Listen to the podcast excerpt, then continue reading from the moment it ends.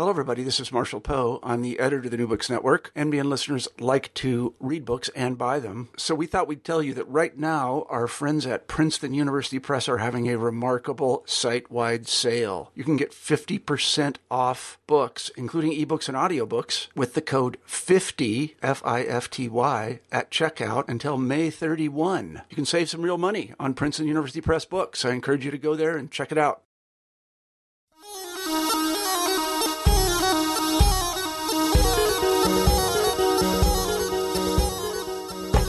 This is New Books in Middle Eastern Studies. I'm Banafsheh Madani My guest, Nasser Ghobadzadeh, is a research fellow at the Institute for Social Justice at the Australian Catholic University. His interests lie in the study of many things Islamic political theology, secularism, state religion society relations, and Middle East and more specifically Iranian politics. He has worked as editor in chief of the Foreign Policy Service of the Iranian Student News Agency, or ISNA, a communications officer for the UNDP, and head of Information Resource Center for the UNICEF office in Tehran. Nasser has authored, already authored two books in Persian, A Study of People's Divergence from the Ruling System in 2002, and The Caspian Sea Legal Regime, Neighboring Countries, and U.S. Policies in 2005.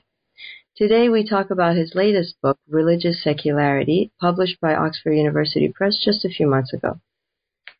Nasser Ghobadzadeh, welcome to New Books in Middle Eastern Studies. It's wonderful to have you here. Well, thank you. Thanks for having me. Um, I wonder if you could begin uh, by saying just a few words about yourself, um, where you were raised, uh, where you studied while you were in Iran, um, when you came to Australia, your PhD field of study. Yeah, I, I grew up in a small city in northwest of Iran, Ardabil. Its name is, and it's interesting because uh, this book project is linked to a sort of my personal journey as well. I grew up as a religious person all my teenager time, and yeah, I mean, when I was young, I was very religious. Uh, till the time that when I moved to Tehran, the capital city of Tehran, to do, I mean, to go to the uni, and then I started reading and through the discussions with the friends and with, my lecturers back at the uni, Shahid Beheshti University, I started changing for uh, uh, in terms of my religious beliefs and ideas. And then gradually I realized that it's not just me who is experiencing these things. I mean, it's somehow the product of the lived experience of the Islamic State that this imposed ideology that wanted to convert us to a good believer, then it's backlashing in a way. And it's the sure that as an Iranian, anybody will, will uh, agree with me that it has been a journey for many young generation, a new generation who was, I mean, uh, educated and trained by the Islamic State. And then as a student of political science, I became interested as it's a public interest as well for, for every single person in Iran to to study religion and state relations. As if you go to Iran in every party, even in the weddings, you will see that people talking about the religion and politics. That's so so popular topic in Iran. Yeah.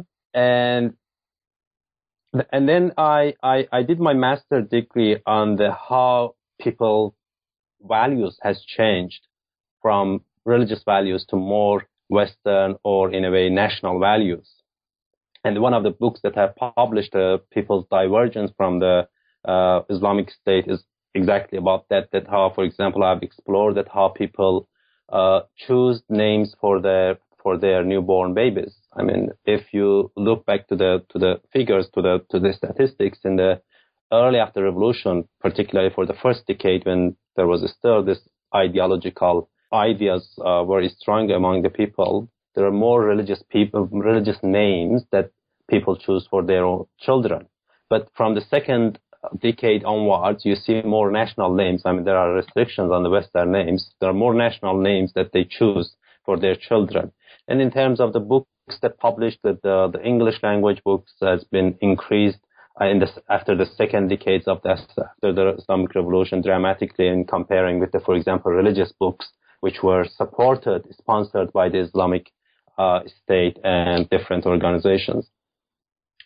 Uh, later, when I came in 2008 to Australia for uh, some reasons, particularly because of my disappointment with the Iranian politics, I started working on feminism and multiculturalism for, for a few years, for two years actually, two years of my PhD. And then this 2009 happened, uh, uh, election and post-election uh, riots. And then I suddenly became very excited seeing that, oh, there is the changes happening. So, and then I put aside that project and I restarted working on religion and politics. And because I had just two years to finish my PhD, I thought that a good idea is to use the, the materials that I had about the societal secularity. This was not the concept that I used back in Iran, but later when I became familiar with the literature, I find that the societal sec- secularity was what I was working back in Iran for my master degree. And then I can do a good job as a PhD thesis of documenting that how Iranian people have gotten away from the uh, religious and religious discourse. And then I started working on the some of the scholars' works, some of scholars' journey, particularly intellectual relig- religious intellectuals' journey, because they were or they are in a way the driving forces behind all these changes, which is which has happened in Iran, I mean, after the second uh, decade of the decades after the revolution. And it turned out to be a very interesting topic, and it became the whole thing that I, I, I worked on, and I I wrote the book on specifically theological or jurisprudential foundations of these changes which has happened after revolution in Iran.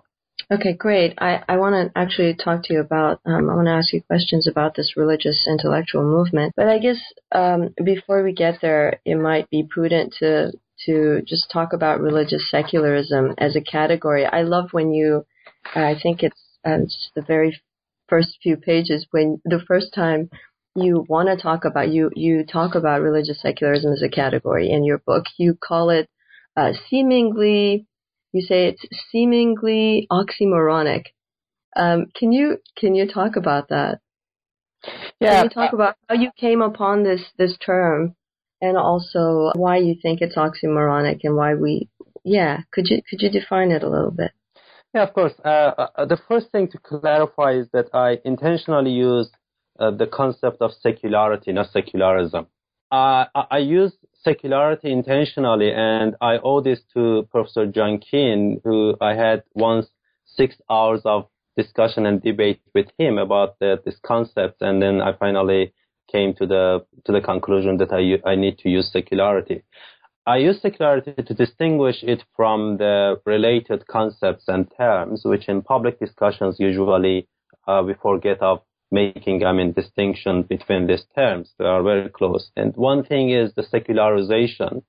Uh, secularization is a, a, sort of a comprehensive uh, project, comprehensive social, political, and religious transformation which has been experienced in the West throughout a few centuries. And it's a comprehensive in terms of it solves the problem of science and religion, and it solves the problem of worldliness and next worldliness, as well as at the political sphere about the ch- separation of church and the state. So it's not just about the politics or separation of church and the state. It's a comprehensive societal, political, and even philosophical project. When I say religious secularity, I don't refer to that secularization. And secularization had this dimension of elimination of religion from the public sphere or people, I mean, getting more, uh, getting away from religion and being more irreligious or pushing the religions to the private spheres to, to the, I mean, which was linked to the, to the theory of the secularization and the modernization in a way. And also I'm, uh, I'm distinguishing it from the, the concept of secularism because secularism is the, a political product of secularization in the West, particularly separation of church and state, it is more political paradigm. And because it's linked with this is it's like other East liberalism, communism, and that's why. And the other problem with the secularism is that it is in a way demonized in the Muslim world. I mean, throughout the Muslim world, if you travel, I mean, everywhere secularism is a, some sort of the link with the colonialism, with the imperialism, and with the West. And it is conceived, and correctly it is, as an imported, imposed phenomena. And there is another uh, important and interesting distinction that the differences between the secularism in a Muslim world and in the West. In West, secularism was, as I said, uh, the product, the outcome of a comprehensive secularization project.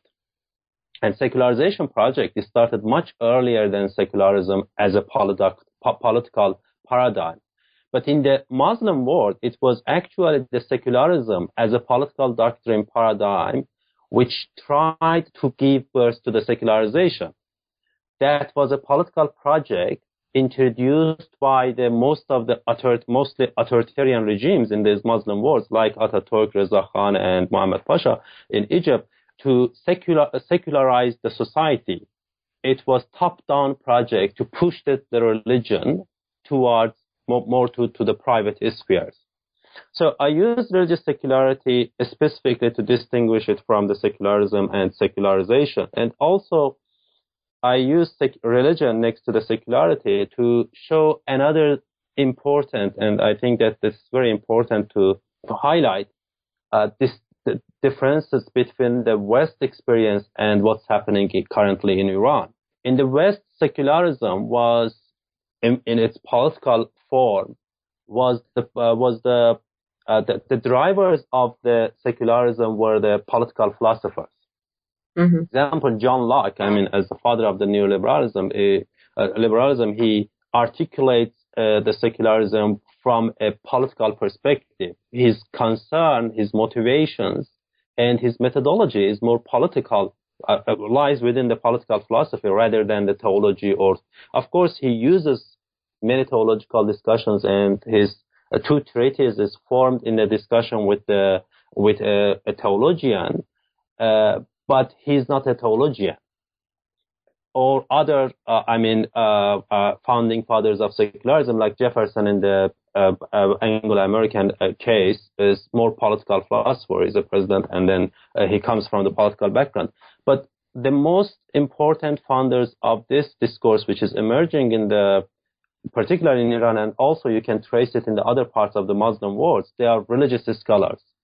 Their main projects of, are, is religion, and this political dimension or political dimension of religion that they are addressing, which I call it religious secularity, is just one part of their, I mean, bigger project, which is a religious reformation discourse. I mean, if you uh, look, uh, Muhammad Arkoun, uh, as uh, Abu Nas, Abdullahi Naim, all of these key figures are religious philosophers, religious sociologists and in Iran as well. I mean, if you look at Soroush Kadivar, Mojtahed Shabestari, Eshkevari, Bazargan, they are all in a way religious scholars who are working on politics as well. And that's why I'm saying that it's uh, it's very important to distinguish it from the Western experience, which is more coming from the uh, political philosophy. And so you're basically saying that that secularism is uh, uh, the way that it's emerging in Iran is different from the Western experience because instead of coming from the emerging as it did in the West from the heart of liberalism and this basically philosophical discussions is actually coming right from the heart of religion. It's it's a religious movement in itself. Exactly, exactly. And and if you read my book, you will see that always uh, there are references to the Quran, Hadith, and Islamic history there is nothing. I mean, of course, even uh, when there is a talk about the rational reasoning, even that that methodology is lied within the religious religious discourse, and oh, and and uh, uh, there is this uh, uh, Jose Casanova, one of the key figures of the secular secular secularism in the West. he argues that the Western secularization process or project as, a, as the political dimension of this to this project was a, was was a project to emancipate a public space, particularly economy and politics, mm-hmm. from mm-hmm. religion. If you see in the, for example, in the 17th century, mid 17th century in in UK, this uh, 30 years of the religious wars, it is exactly the harm that religion is doing to the politics, to the public sphere. And uh, John Locke is trying to save public sphere politics from religion, the harm mm-hmm. of religion. And that's why they are pushing religion to the churches, inside, inside the churches. And it's interesting that uh, John Locke clearly and explicitly, he says that whatever happens within the churches, it's their own business. I mean, they can do whatever they want because the one who believes in their religion and he or she goes to the uh, to the church, and then after that, it's their, their religious business. But public sphere should be free of religious and religious uh, issues. But this discourse, which is emerging in the Muslim world, in particular in Iran, that I'm talking, and it is really interesting to see that how the lived reality, lived experience of the Islamic State is driving this, this discourse. They are trying to emancipate religion from politics. Ah, it's the other way around. Exactly. And that's what they are arguing that, I mean, this, and if you, you read their writings, most of the scholars who are religious scholars who are working on this area, they always have the driving concern for them is the harms that politics state, the political mm-hmm. power, mm-hmm. has done so to religion over the last almost four, four decades that religion has been, uh, a religious state has been uh, in power in Iran. Okay, this is this is a fabulous insight. I really appreciated it while I was reading the book. Could you talk about the central message um, that you're trying to convey in religious secularity? I mean, I, I realize this is one of the central messages, but there's a bunch of stuff in there. Could you could you talk about them? I mean, there are two components for the for, for the whole book. The one first component is to challenge the uh, religious foundations, the religious uh, principles that the the Islamic State or the so-called Islamic State is using to justify or to locate itself within the religious theolo- the theological framework. The for, so the first components of the book is a challenge or questioning of these foundations or religious foundations of the, the, the notion of Islamic State. And the second component is about arguing or promoting the compatibility of Islam and religion with the secular democracy. And I think that the, because the Islamic State has dominated and is uh, leaning towards forming a form of totalitarian uh, system, both in the political sphere and in the religious sphere. The most of the arguments that has been proposed so far by these scholars uh, are mostly focused on the, uh, in a way, rejection of this this uh, proclaimed foundation of a religious foundation of the Islamic State. So uh, I should admit that the second component of the book is weaker than the first component because, uh, in a way, uh, the, the most parts of the argument is formed in, in, in form of rejecting what the Islamic State is, is claiming. So that's why you will see that in the, uh, throughout the book, all this uh, diverse uh, or, or the diverse range of the scholars that I have worked on them from very traditional the traditional class of the clergy like Ayatollah Grand Ayatollah Montazeri, late Grand Ayatollah Montazeri, to the very modern like uh, Abdul Karim Soroush or Mojtahed Shabestari, they all articulating their arguments against the Islamic State and they are all challenging from their own perspective, religious perspective, the, the, the religious foundations of the Islamic State. Just one important dimension of this religious secularity that I, I forgot to mention is that it's based on the argument that Islam is provides more conducive context for secularity, even in comparison with Christianity. If you look back to the to the history of Christianity and how the the secularization process took place over there, uh, you may say, I mean, in a loose generalization, there were three steps of coming to the point of forming a secular world. The first step was the, the conflict between being this worldliness and next worldliness. That was a big challenge within the Christianity because in Christianity, the whole world, this world, is aiming to the next world, and you cannot uh, have any uh, ultimate goal in this world, and everything that you do is aimed in a way uh, to, to, to the to, to, the next world or the, the hereafter. But in Islam, there is no such a thing. In Islam, from the beginning, this world matters a lot, and you never see in a in a I mean pure Islamic perspe- a, a perspective of asking you to abandon the world. I mean, Prophet Muhammad enjoyed the best things in the life and his followers as well. Nobody said that the wealth is bad or the, for example, one of the examples that they use in the literature always uh, in Catholicism, the relation with the opposite sex, opposite, opposite sex is just for the sake of bringing someone to this world to have a, have a child. But in Islam, it's not like, I mean, enjoying the pleasures in the life, food and everything is, is embedded within the Islam. Mm-hmm. And second battle within the, in the Christian uh, experience was, uh, between the science and religion. And again, that sort of battle never took place in, in Islam. Islam from the beginning was, was fine with the, with the science. And now Iranian ruling clergy, they don't have any problem of using the, the latest technology to pursue their nuclear ambitions, whatever it's uh, a weapon or whatever it is, but they don't have any problem with using this all the latest technologies. The third dimension, on which uh, Christendom has been more successful in comparing with the Islam, is the political uh, area, which is more controversial because of the Prophet Muhammad's 10 years of governance in Medina.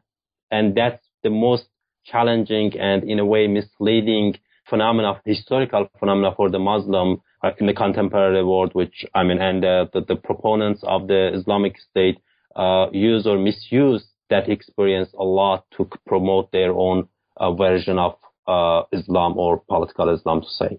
So you start the book uh, talking about dominant and marginal Shia discourses on sovereignty.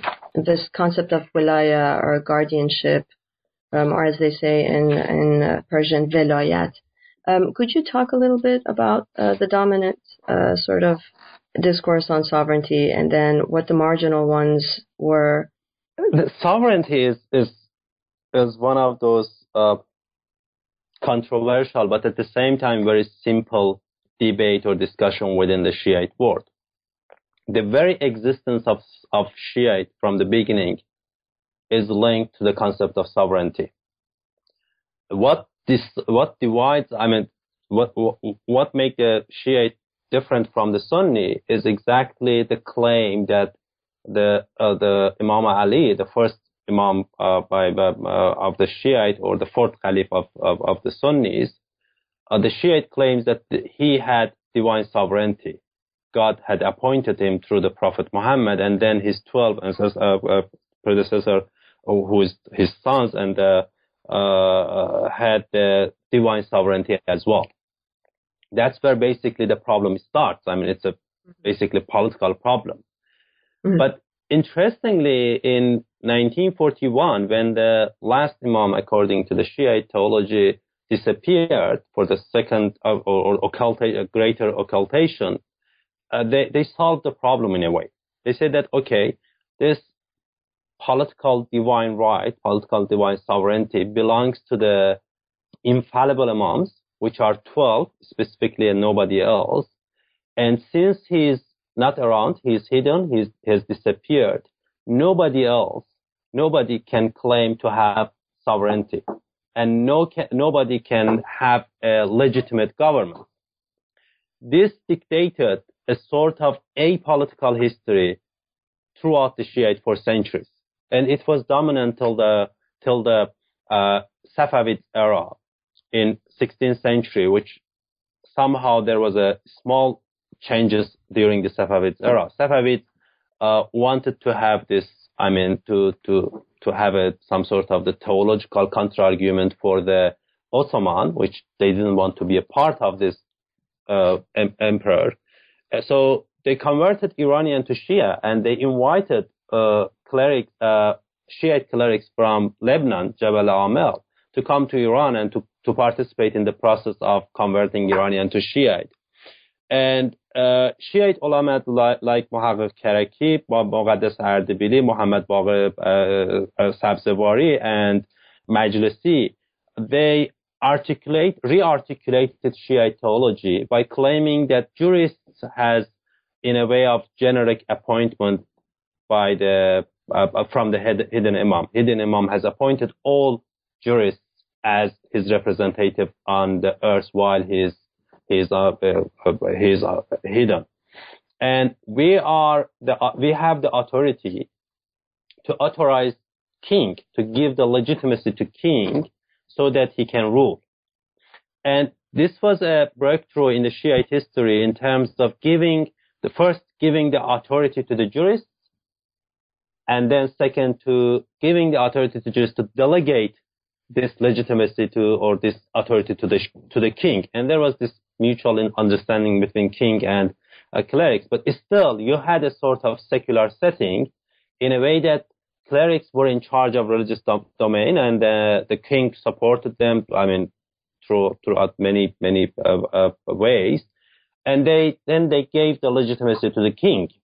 So still, you had these two two two spheres. I mean, political, religious, and secular spheres. And but again, after uh, uh, uh, Sheikh Ansari, this changed again. Sheikh Ansari, as you know, was one of the prominent and maybe the first uh, Marja Taqlid, the, the, the, the, the a prominent Marja Taqlids in the Shiite history. And he not only subscribes to the apolitical uh, version of uh, uh, Shiite theology, but also he clearly said that whoever who cooperates with the king or any king, they are committing sin. And he he became dominant. His his theology became dominant for again uh, uh, two centuries till the time that Khomeini came in mid 20th century onwards, from particularly from the 1960 1970 uh, onwards, that he articulated this idea of the uh, theory of the Walayat Faqih, which is a big a breakthrough from the whole traditional uh, traditional context of the Shiite, both in the seminary, in the political sphere. Of course, there has been incidents and occasions of clerics intervening in the politics, like during the constitutional revolution in, uh, in early 20th century, but never a single cleric claimed to have both political and religious authority in the hands of a jurist. And that's what uh, Khomeini did actually. Khomeini eliminated king and he literally sat on the place of claiming both religious and political authority for the for the jurist, and that was a big breakthrough from the whole Shia, Shiite uh, history. But again, we should we should take into consideration the fact that even after revolution, when Khomeini took the power and consolidated his power, and the many clerics came into the power, even after that, the most high-ranking clerics, Marja Taqlid, source of emulation, they kept out of the politics.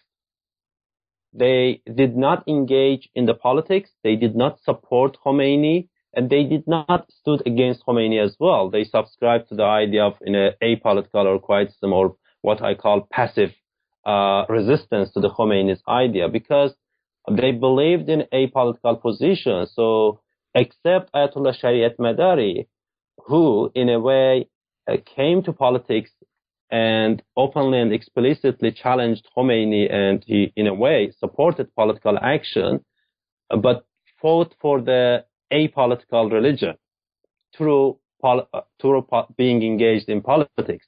But the other high-ranking clerics kept away and they kept their I mean, they remained loyal to the apolitical discourse. And, and even today, and, and, and it's not confined to Iran. I mean, if you look to, uh, to Iraq, Lebanon, you will see the same, same patterns. I mean, Ayatollah Khoei never, uh, engaged in politics. Ayatollah Sistani still tries hard to keep away from politics as much as he could. Of course, he's dragged into politics and, but still you see that he never, uh, accepted to be in the, in the position of gaining political power. And there are many reports that he has uh, strongly advised clerics to stay away from the from the politics. So there's something you did that I, I didn't know, something you talk about that right after the revolution, Ayatollah Khomeini, exactly right after the revolution, was not really supporting the appointment of clerics to political positions in the beginning. Um, why do you think that was, and why did he change his mind? I don't know. It's it's one of the puzzles that I mean I have no an- clear answer to that because I'm not I was not in Khomeini's mind sure. uh, to to read his mind. But I mean, when we talk about the Khomeini and his political theory, we cannot talk about one Khomeini. Uh, there are few Khomeinis. Khomeini before 1960 is different from after 1960, and Khomeini after 1970 is different from Khomeini in 1978 and 79. And again, in 1980, Khomeini changes a lot, and in 1985, again, there is another change for, for Khomeini. Let me briefly uh, go to that. I mean, if we have time, uh, and if it's all right with you. Sure. Yeah. yeah. I mean, before 1960, Khomeini, in a way, never engaged in politics. And it's really interesting to see that when uh, Taleghani was in politics, he didn't play any role during the nationalist movement نسبت ملی شدن مصدق era. And even when uh, Nawab Safavi was in, in trouble and he was executed, there are some stories which is not, I mean, we are not, we don't know if it's right or not, or, or, or, or it's fake story that Nawab Safavi at one point, I mean, escaped to Qom and stayed at Khomeini's, I mean, a, a sick refuge in uh, Khomeini's place. That's what uh, the Nawab Safavi's wife tells, but there is no evidence for that. And but it's obvious that Khomeini did not subscribe to Nawab's cause back then, and he didn't openly support Nawab. I mean, there is no record of that. So Khomeini kept out of politics altogether before Ayatollah Burujerdi died in 1962. Yeah, 1962. And after that, Khomeini started becoming interested in politics or being more engaged in politics. And the first book that he wrote in 1964, I think, if I'm not mistaken, was the Kashf al-Asrar, and in which he is still subscribed to the idea of the monarchy. He agrees that he, he, he, he, he defends the position of the monarchy, but he asks the, the, the king to apply to adhere to the Islamic rules, Islamic principles, to the Sharia.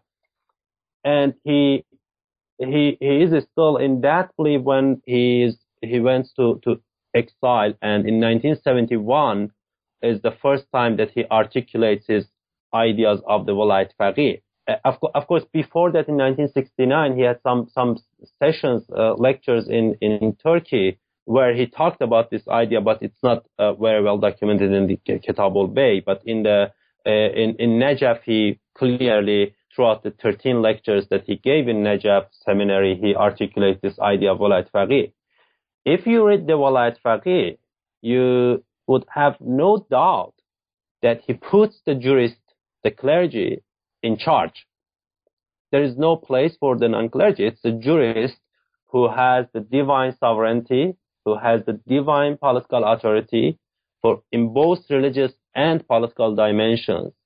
And it is exclusive political right for jurists. But right in the eve of the revolution, he doesn't talk about the jurist's role. And even he, he gave, I think, 112 interviews in Paris when closer to the revolution and the world were realizing that, oh, there's this guy over there and he's maybe becoming uh, the king in Iran. Then the old media approached him in, in, in, in Paris and he gave uh, more than 100 interviews. And in none of them, he mentioned that I'm to be a Walayat Faqih or I'm to be in charge. Even uh, there are interviews recorded that uh, clearly when he was asked that, are, are you to take any political position, he explicitly and very clearly says that no, I'm not to be in politics. I'm not to be, I'm, I will be just playing a role of supervising. And he says so about the cleric's role in the Iran, uh, future of Iran.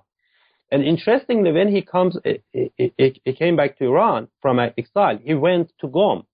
He didn't stay in Tehran, and he asked clerics to keep out of politics, not to keep out of politics, but not to take presidential position, for example, not to, to run for the presidency.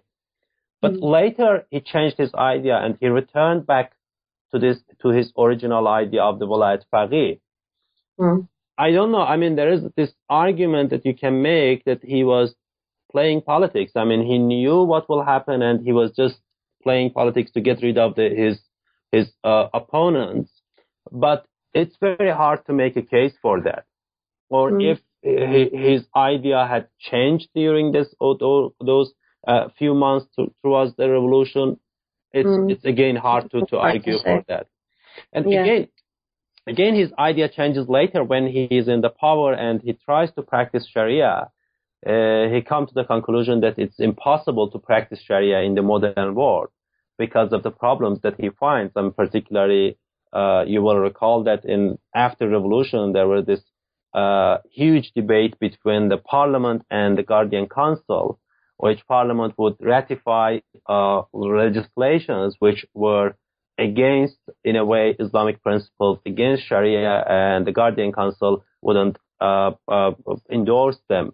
And uh, Khomeini intervened in that, and later he changes his idea of the Walayat Faqih to the absolute Walayat Faqih or the Walayat Mutlaqe Faqih. Uh, and it's interesting that he authorized from a very religious perspective, violating the very basic principles of Islam.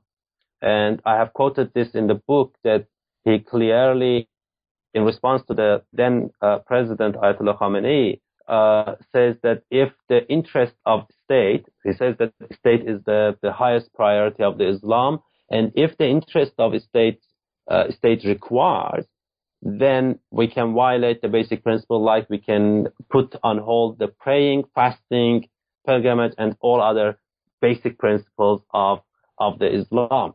And that's again another a breakthrough of even his early articulation of the Walayat Faqih. If you read the doctrine of Walayat Faqih, he argues for the formation of Islamic State for the sake of practicing Sharia.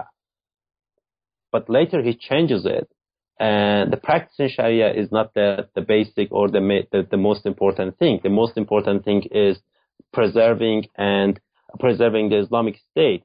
And Islamic State becomes Islamic because it is ruled by a jurist, not because it is practicing Sharia.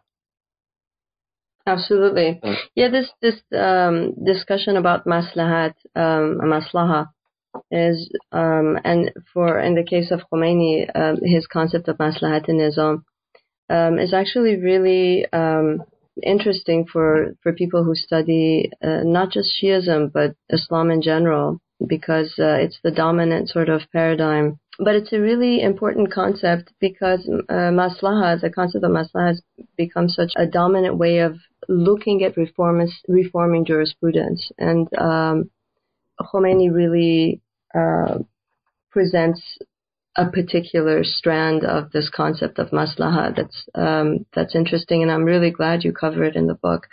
Okay, so I think that we we don't have a lot of time, but I, I, I think the most important part of the book is how you cover religious the religious intellectual movement and how what you actually say is that it's this religious intellectual movement that starts injecting um, the religious secularity, uh, the concept of religious secularity into the discourse, the political and religious discourse in Iran.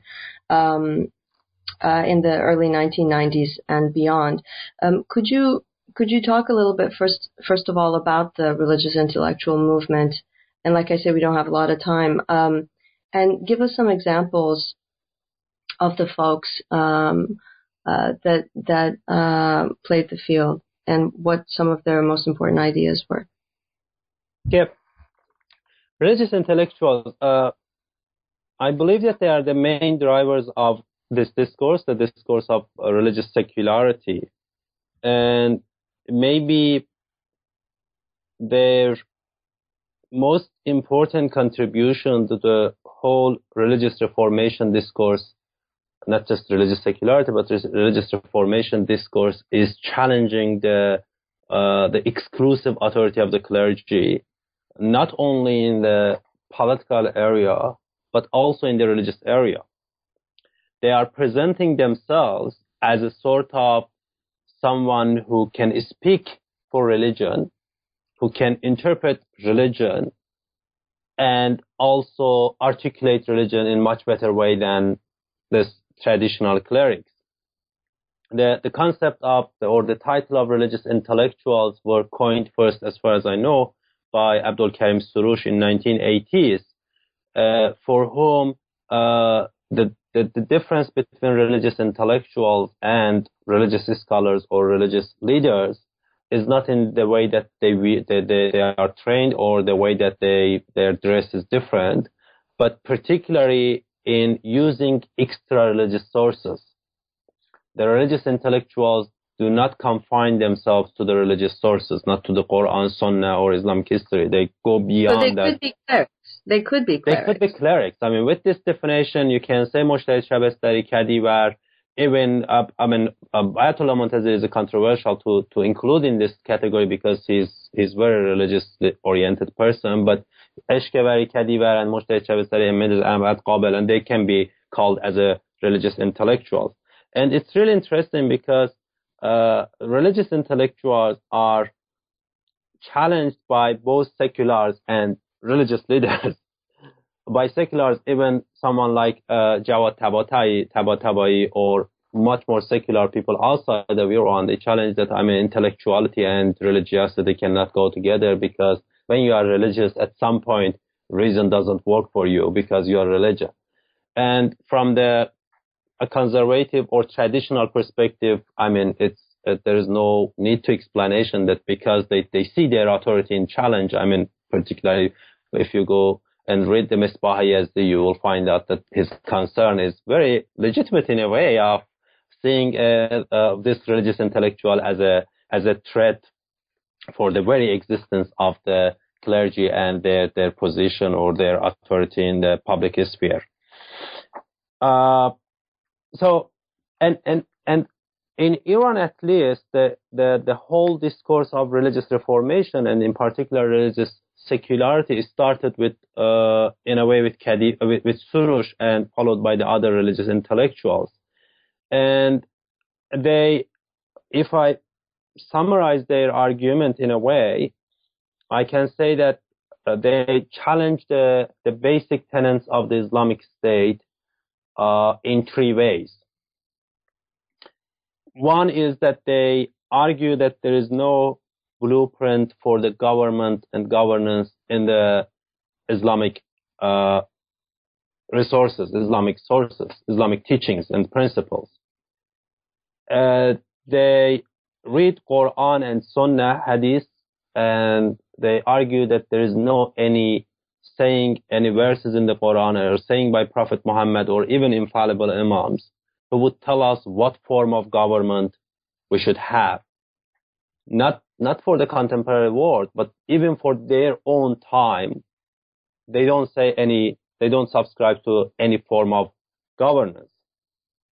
And the second challenge uh, uh, that they, they, they put, they, they, they, they introduced to, to, to the Islamic State is by rereading the Islamic history, particularly if you read the very uh, initial years of the Islamic history, you will see that in a way uh, the political matters is left to the people to decide. And following the uh, uh, uh Abdul Razak, uh, who wrote this this book in the 1924 after just the uh, the, the, collapse of the Ottoman Empire, and he he argued that Prophet Muhammad uh, had a two position. One was the political position, and the other one was the prophecy. And his political position was just a, a, a historical phenomenon, a, a, historical occurrence. It was not a part of his prophecy. It was accidental. Accidental in a way. Uh, they argue for that, and they distinguish between political uh, position of Prophet Muhammad and uh, and his uh, his prophecy. And also, for example, uh, Mehdi Bazargan uh, investigates the way that the infallible imams uh, lived their lives and they did politics uh, and he concludes from the, I mean, investigating their, their lived experience, uh, he, he come to the conclusion that there is no such a thing as a divine uh, sovereignty for the infallible imams, which is in a way the, the, the basic tenets of the Shiite. And he, in a way, challenges that one. For example, he says that Imam Ali accepted the governance uh, and clearly, Imam Ali said that I am accepting governance, that, that the being the ruler, ruler because the people is asking me to do so. Otherwise, I wouldn't go for that. And he was, he didn't uh, challenge. Of course, he believed that he has, he, he is the better person to rule the Muslims, but he didn't believe in the divine sovereignty.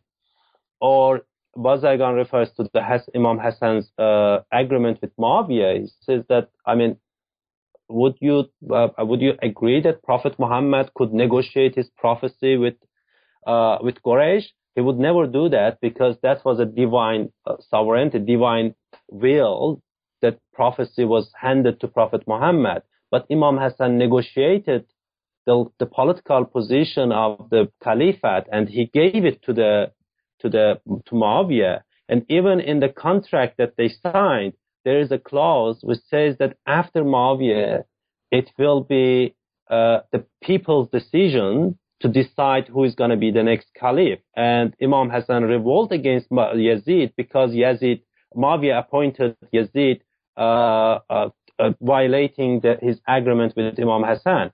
And again, he goes back saying that Imam Hassan revolted because the Kufi uh, people invited him to be the ruler. Otherwise, he, he wouldn't uh, revolt. And Imam Hussein uh, has never said that I have the divine right or the God has appointed me. You cannot find any statement like that.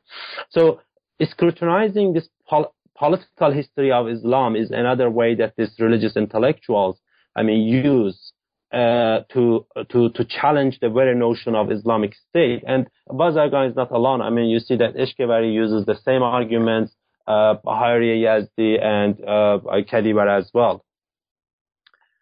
Uh, the the other uh, argument that they make is, and and also from the historical perspective, they uh, refer to this long history of Shiite and Shiite tradition of apolitical history, and they particularly Kadivar has a has a, a, a very comprehensive project about that to show that how this idea of velayat faqih or the rule of jurist and divine sovereignty for jurist is quite new and it's a sort of what in Islam it's called a bid'ah. It's not original to the uh, Shiite theology. And the last or, or, or the, another important dimension that they address is the impossibility of practicing Sharia in the modern world as it, from the position of state as the state law. Uh, one of the ways that they are, uh, argue for that is that the Sharia has got this uh, voluntarily nature. You cannot practice Sharia unless that you voluntarily subscribe to the to the Sharia, to the Islamic principles. And if the state take authority of imposing Sharia on individuals, on the believers, then it will lose its very essence of being voluntarily and it cannot be practiced in this way. And also they refer to the lived, a lot to the lived experience of the Islamic State in Iran and that how Islamic State has done many harms to the religion. Uh, the Fiqh al-Maslaha is a good example that how even Khomeini very, in a very articulated way violated the principles or authorized the state to violate the principles of Sharia, but they talk about the hypocrisy which emerged after revolution, and they talk about that massively about that how people uh, are less religious nowadays in comparing with that the way that they they were before revolution, and they say that this experience has not increased religiosity, but what the, the Islamic State has done in Iran is some sort of uh, hypocrisy, making people to pretend that they are mm-hmm. religious, not to become uh, religious. And also this challenging the very socio-political dimension of Sharia is another way that they, they use to challenge the, the, the uh, proclaimed Islamic State, the notion of Islamic State.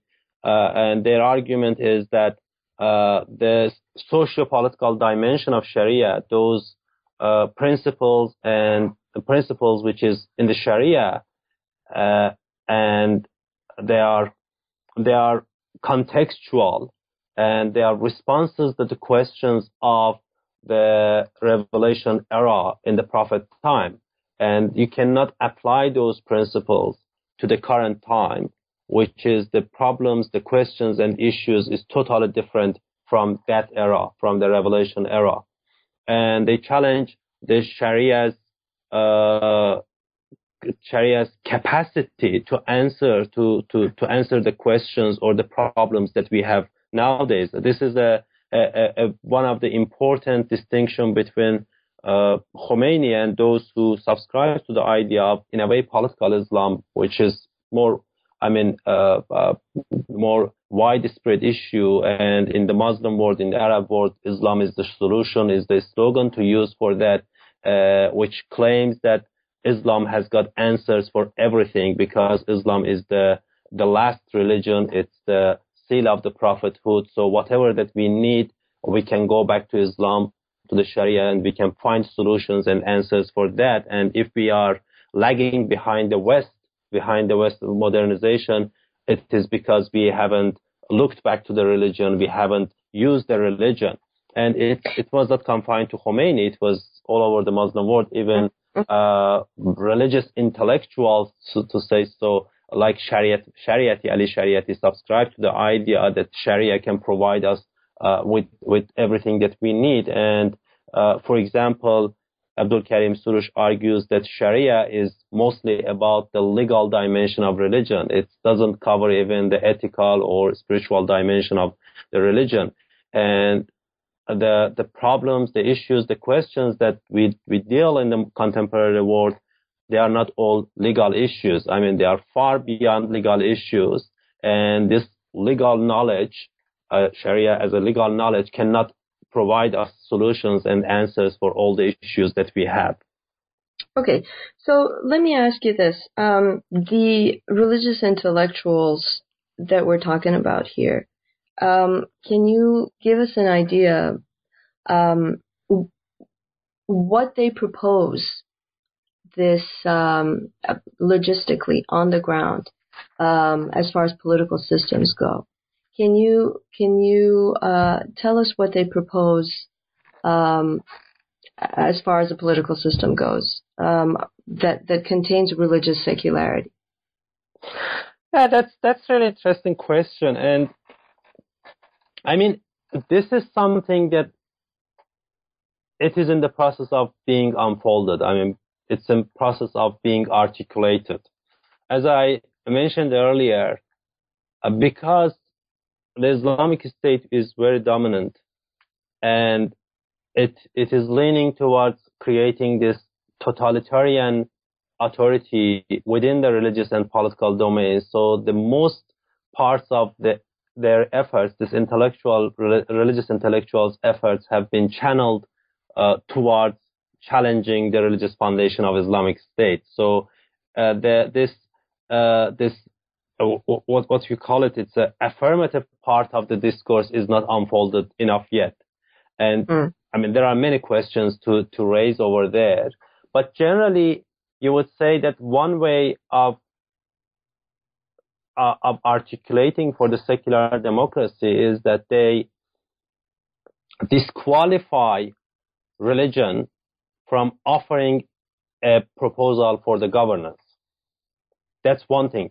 And that's what they have focused so far to disqualify religion, Sharia, and religious teachings from politics or removing sanctity from politics in a way.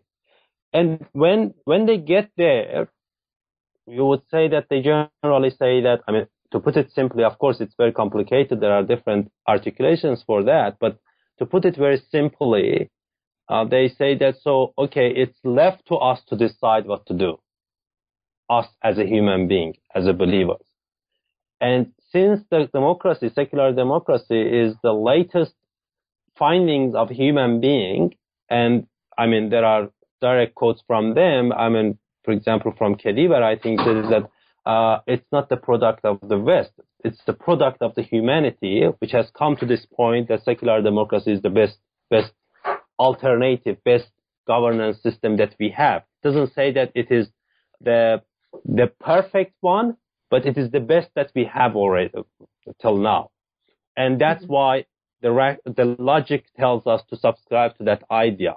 This is the mm-hmm. simplest way of putting uh, putting that how they articulate uh, to, uh, to subscribe to the idea of the secular democracy. But there are other more more uh, what's that articulation within the traditional context as well. For example, Ayatollah Montazeri has got it, his own version of of the subscribing to the idea of democracy. He he offers the story of elect uh, in contrast to the theory of uh, theory of appointment.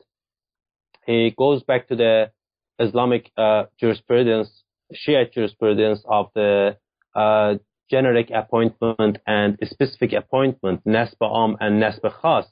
And he agrees with the idea that there was 12, 13 in a way, uh, specific appointments by God, and one was Prophet Muhammad and 12 imams. And after that, we don't have any specific appointment. And it's a generic appointment in a way that all clerics, jurists are appointed to, in a way, manage the Muslims' affairs, both religious and political and social. But mm-hmm. he puts five scenarios within the religious context that how to appoint one jurist as the ruler among the all, gen- all, all jurists because there are thousands of jurists. and mm-hmm. it's very very challenging problem because this problem has been with the Shiite theology for centuries.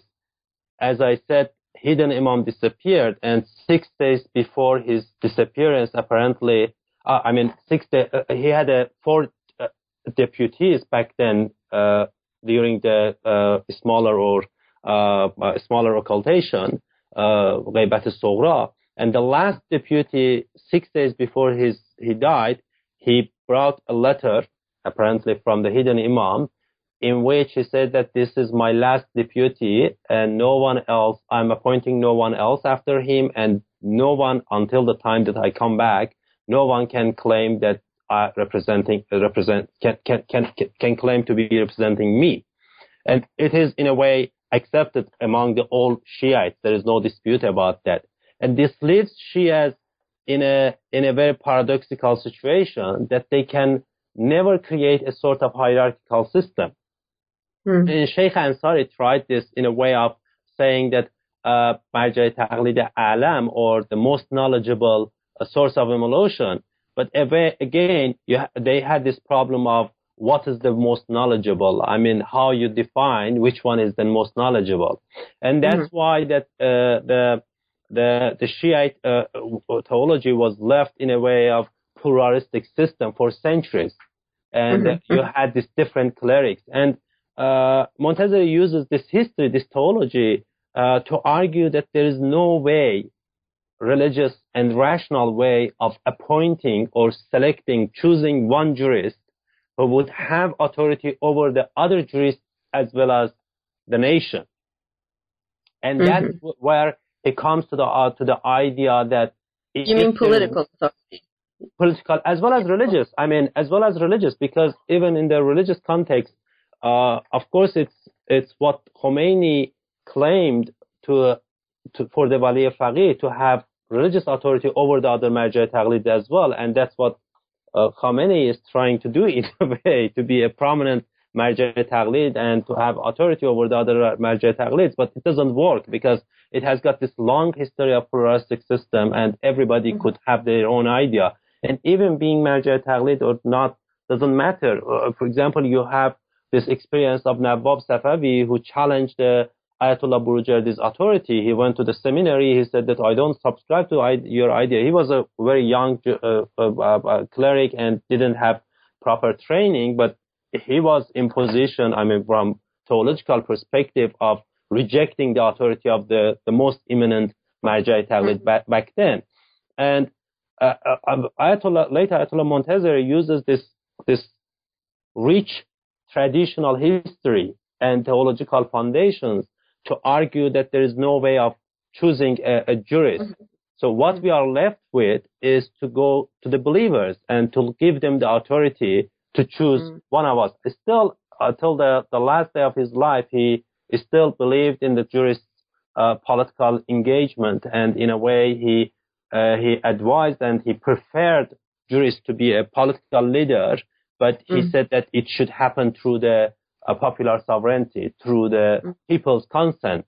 If people mm. choose one jurist, then he has the legitimacy and authority to be their leader. Otherwise, uh, there is no uh, any valid uh, or credible uh, justification for the jurist to be the ruler. Right. Well, Nasser, I've, I've taken up a lot of your time. Um, I just want to ask if there's something we haven't covered that you'd like to talk about. No, I think, yeah, we talked about everything that you. Yep. Yeah, that's fine. Nothing else. Yeah. I want to thank you for joining the program. It was a pleasure talking to you, and I thoroughly enjoyed reading your book. Uh, very informative. It's a very timely, very important book. Um, thank you for joining us. Thanks for having me.